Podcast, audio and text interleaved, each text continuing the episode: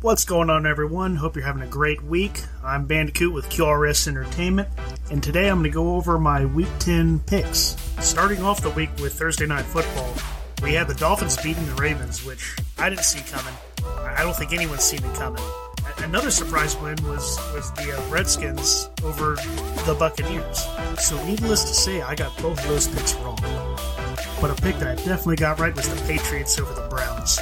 I picked the Patriots. I thought they could continue their hot streak, and they didn't let me down, and they destroyed the Browns 45 to 7. Then we have the Lions and the Steelers. I thought the Lions were were going to win at some point when I was watching this game, and I couldn't believe it because I picked the Steelers, and I have been picking the Lions because I, I figured the law of averages would go in their favor and they would get a win eventually. I didn't see a tie coming, um, and I did pick the Steelers just because I thought that you know they were a better team they tied. So, what can you say? Next is the uh, Titans and the Saints. I picked the Titans, and it was a closer game than I wanted it to be, but the, the Titans still pulled it out. Next on is the Cowboys and the Falcons, and the Cowboys just slaughtered them. It, it was it was over from the start. It's much the same as with the Bills and the Jets. The Bills just slaughtered them. A little bit more competitive, but 45 to 17 at the end.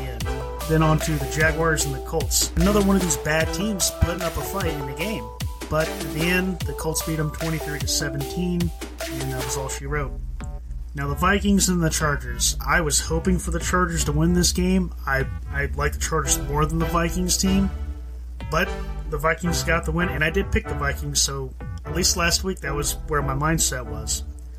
Now, uh, kind of an upset game, at least in my opinion, it's an upset game. The Carolina Panthers versus the Cardinals. The Cardinals just stunk in this game, absolutely stunk. And I picked the Cardinals, so I've got egg on my face.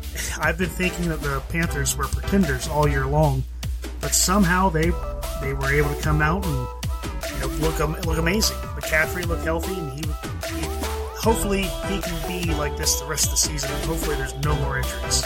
All right, on to the Eagles and the Broncos. I picked the Eagles to win, and they did pretty handily. Another blowout, 30 to 13. Though Melvin Gordon did have a good game, but it wasn't enough. Now on to the Seahawks and the Packers. And the Packers, they were just a better team. There was no no question in it. It was a really rough game to watch, especially in the first half. Russell Wilson still just he's, he's not he's not ready yet. He's not where he needs to be, and that that's understandable seeing how he's coming back from injury, and this is his first game. Even though you can say the same thing about Aaron Rodgers, but it is what it is. All right, the last two games, two more blowouts, 41 to 14 for the Chiefs and the Raiders. Obviously, the Chiefs get the win here. Finally, they actually look somewhat of themselves. Mahomes looked like a beast, like from last year hopefully this is back to him for the rest of the year. We can just rely on him for fantasy reasons, and for Chiefs fans can rely on him. The next game was uh, was kind of a surprising. The 49ers taking down the Rams. I didn't see that coming. I had the Rams, but you know, this is why they play the games. The 49ers are a decent team. I just didn't think they were good enough to beat the Rams. I'm, I'm glad they did because it, helps me out for betting reasons. So overall, I went 9 4 and 1 that one being that tie between the Steelers and the Lions. So, how do you think I did? Let me know how you did and what picks you would have made differently. Leave a comment, subscribe, and I'll talk to you next time.